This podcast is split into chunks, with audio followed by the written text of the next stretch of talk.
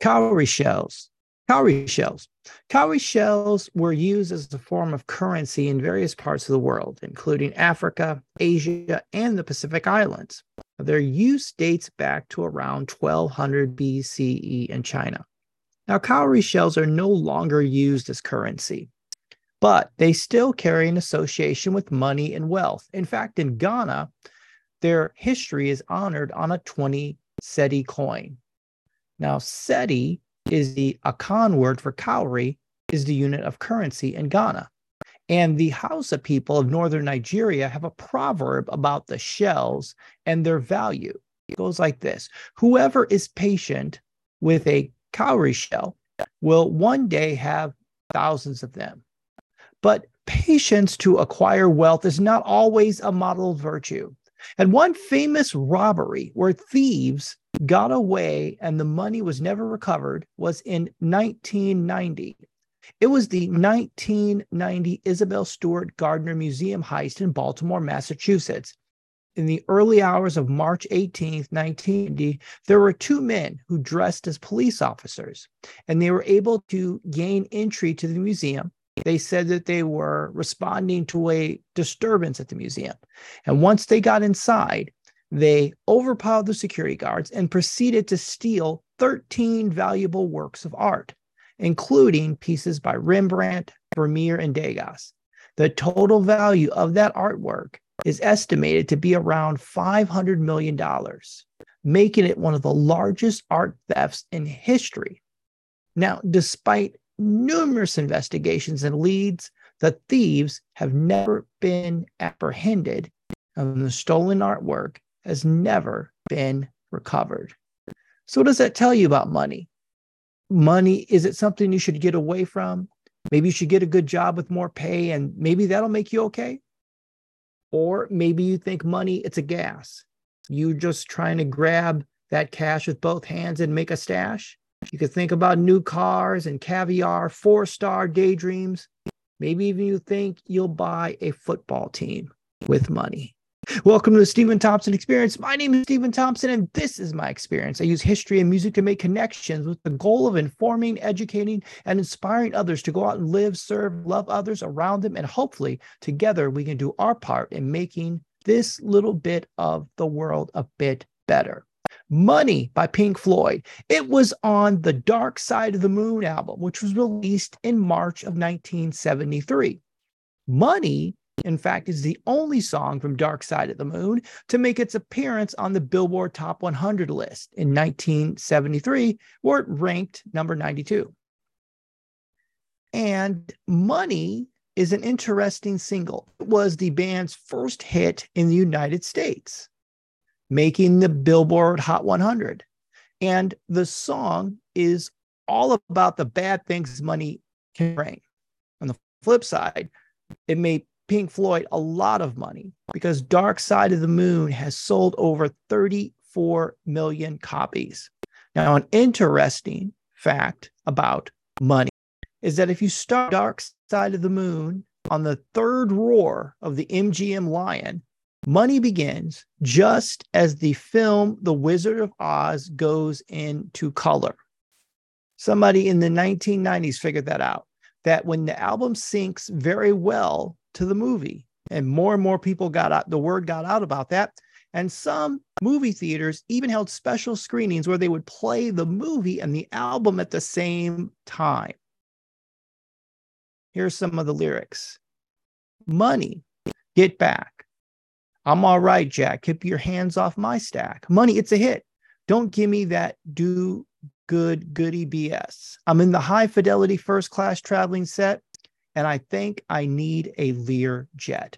A distorted view of money can lead you to believe that wealth, status, and power are meant to be pursued over the service of others, but this wasn't the case with Ida B. Wells Barnett. Ida B. Wells Barnett was a prominent journalist, she was an activist and a researcher. And in the late 19th and early 20th century, over her lifetime, she fought against sexism, racism, and violence.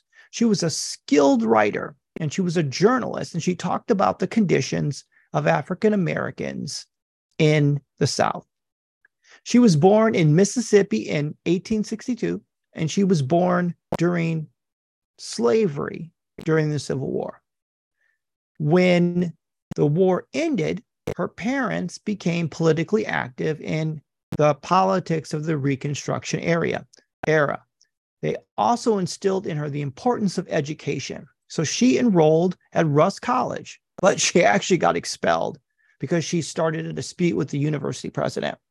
Later that year, she went to visit her grandmother, but while she was there, she discovered that a yellow fever epidemic had spread in her hometown. And that disease killed both of her parents and her infant brother. So now she was left to raise her other brothers and sisters. So she began to teach so she could keep the family together. And eventually she moved her family, her brothers and sisters, to Memphis, Tennessee, and she continued working as an educator. Now, in 1884, she filed a lawsuit against a train company for unfair treatment. She had been thrown off a first class train despite having purchased a first class ticket.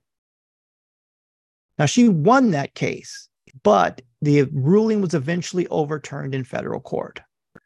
Later, after one of her friends was lynched, she turned her attention and her journalism to the subject of lynching.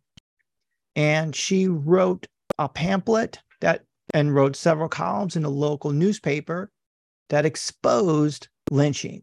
And it actually upset local officials who burned her printing press and kicked her out of Memphis. And then she moved to Chicago. But there in Chicago, she joined a boycott of the World's Fair Exposition.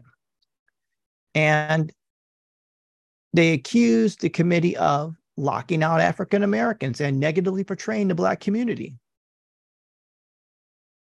And she continued to travel internationally, talking about lynching, confronting women in the women's suffrage movement who ignored the, the case of lynching.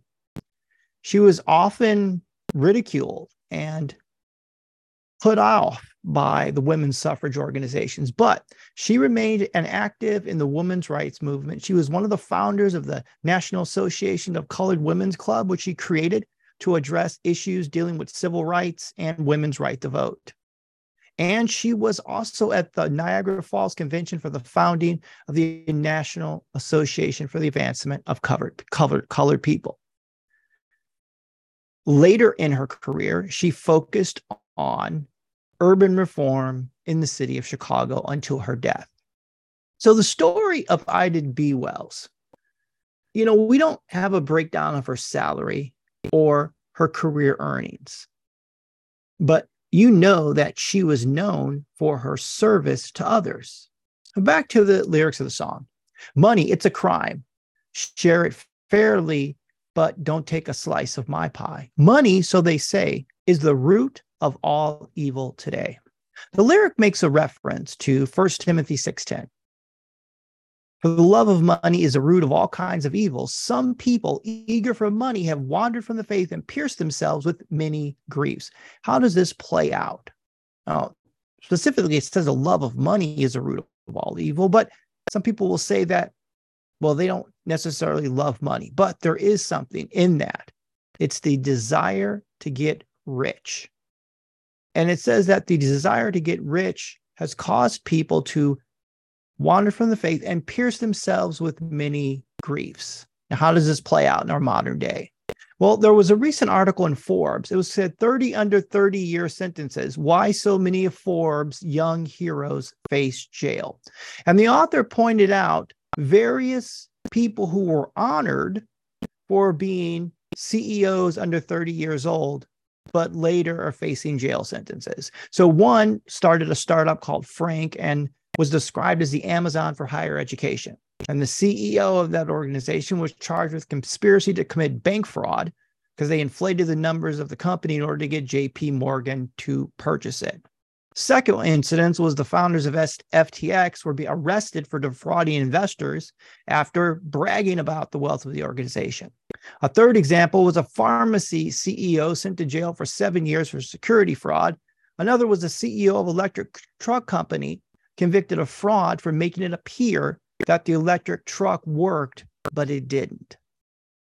So here is the example of eager to get rich. And the author concludes the story by saying this. The problem here isn't Forbes, of course. The problem is the vision of success that we've been sold and the fetishizing of youth. 30 under 30 isn't just a list, it's a mentality, a pressure to achieve great things before youth slips away from you. The pressure can lead certain ambitious people to take shortcuts. And in fact, shortcuts are encouraged. Millennials, after all, grew up being told to fake it till you make it, cash in now until you become a withered, irrelevant 30 year old prune. If you exaggerate a little bit, that's not fraud, that's hustle. Until, of course, the Justice Department comes knocking. So, money, the desire to get rich, piercing yourself with, with griefs. You know, money is not neutral. Money is neutral. I want to correct myself. Money itself is neutral.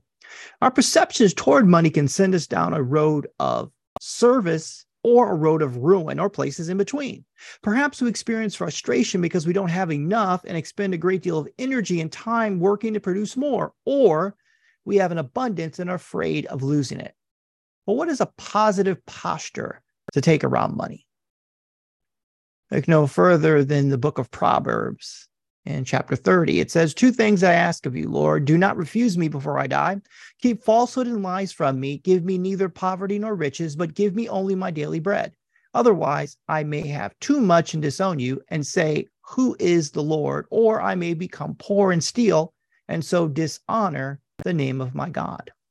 You'd have to be a spiritual person to take the advice from this proverb, or you could be here's what I'm saying it's positive to be thankful for what we have, but I resolve not to have too much so it cuts you off from your values, nor too little that you compromise your values. So, financial balance is a challenge. For example, at work, sometimes a student will say to me that you're just here for the money. Now, of course, we all work for money. Otherwise, we'd be volunteers. You need money to meet your responsibilities, to pay your bills, your mortgage, your electric bills, your car bills. But you can also use money to serve others. So, money isn't your primary motivation for what you do. Money is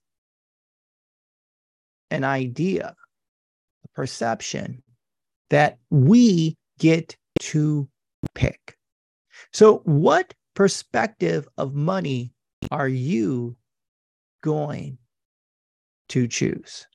Thank you for listening to Steven Thompson Experience. My name is Steven Thompson, and this has been my experience. It is my goal and desire to inform, educate, and encourage and inspire myself and others to create a path towards the goals you set and hope that you want to pass on. Thank you for listening and see you again soon. I hope and pray that you will be the best version of yourself and that you will find a path through, around, or over the obstacles that come your way. I enjoy history and great music, so go out and listen to Money by Pink Floyd. Check out my website, The Steven Thompson Experience. I have a newsletter, a blog, links to my novels, and some worksheets to guide you through some exercises to help you manage difficult situations in a positive way. Check them out, subscribe. See you soon. Have a great one. Good night.